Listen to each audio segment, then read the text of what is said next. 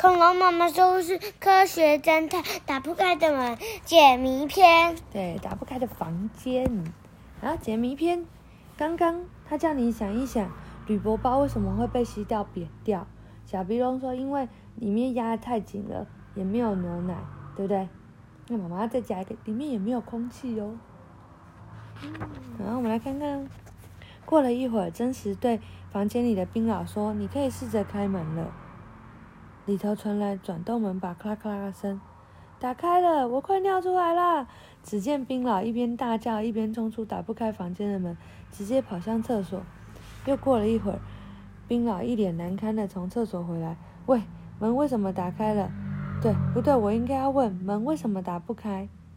因为负压。”负压是什么？对，当门窗紧闭的时候，房间将将房间里的空气抽出，气压就会低于房间外面的大气压力，这个状态就称为负压。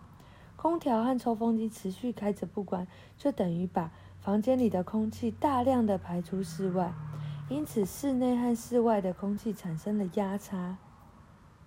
真实虽然解释了。但冰老依旧傻傻的愣着，见他和美希也露出无法理解的表情。我换个比较简单的说法好了。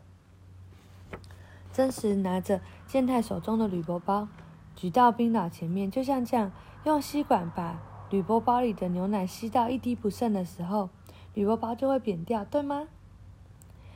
这是因为铝箔包里面的空气被吸了出来，所以里面的压气压变得很低。再加上外面的空气的挤压所造成的，你知道了吗？就是一个空，原本里面里面和外面都有一样的压力，都有空气，所以就有压力。但你这样 把里面的东西都吸出来的时候，里面的空气就比较少，对不对？它压力就比较小，所以外面就会把它压住。嗯，好哦。所以呢，打不开的房间也是同样的道理哦。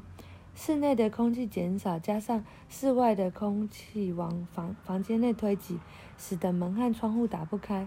原来如此，因为这个房间的门要向外推，而压力是朝房间内施压，所以打不开的原因。冰老说完，健太也点点头，但美希还是不能接受。那么，关掉房间的空调和抽风机之后，门就能打开，这是为什么呢？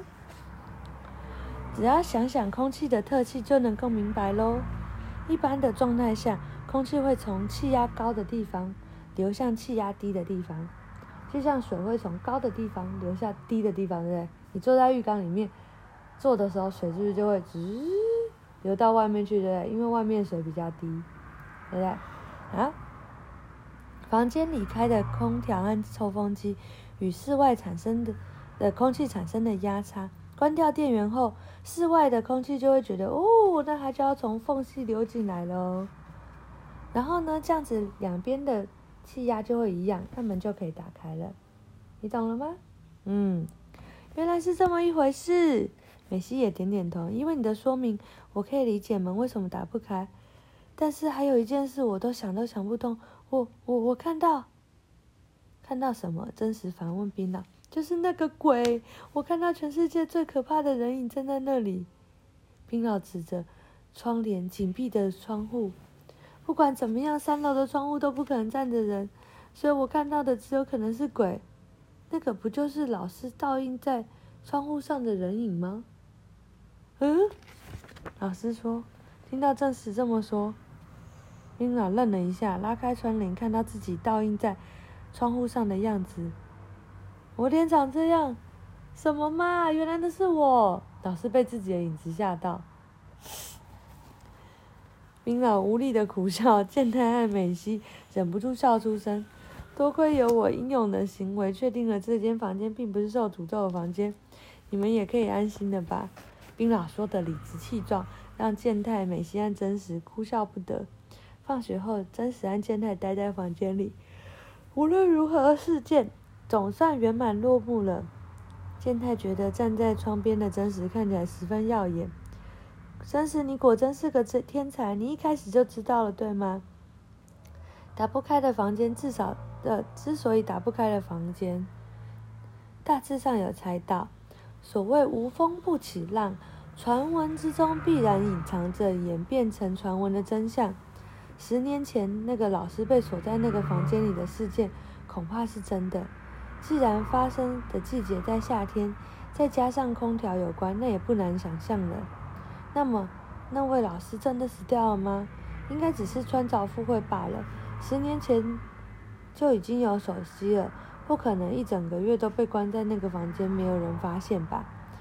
知道没有人死在那个不打不开的房间里，健太轻拍了胸口，松了一口气。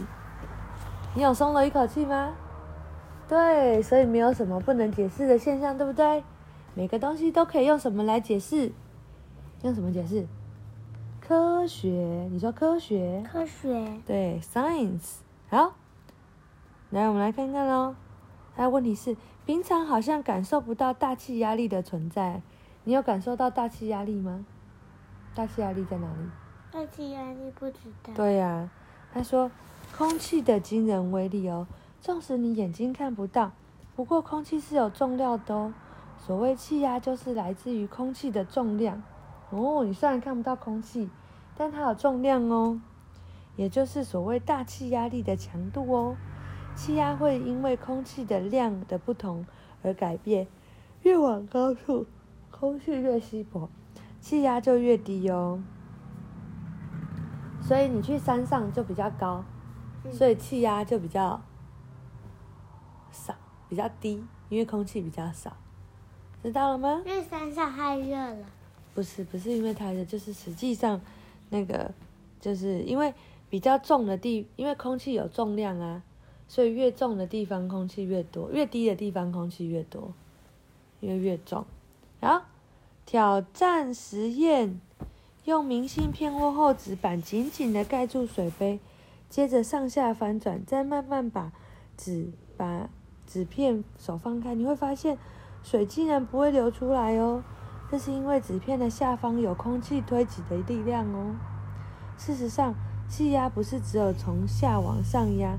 四面八方都会发挥作用哦，嗯，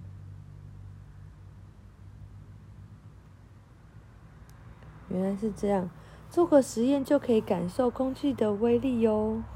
好，我们有机会来做实验好吗？好，晚安。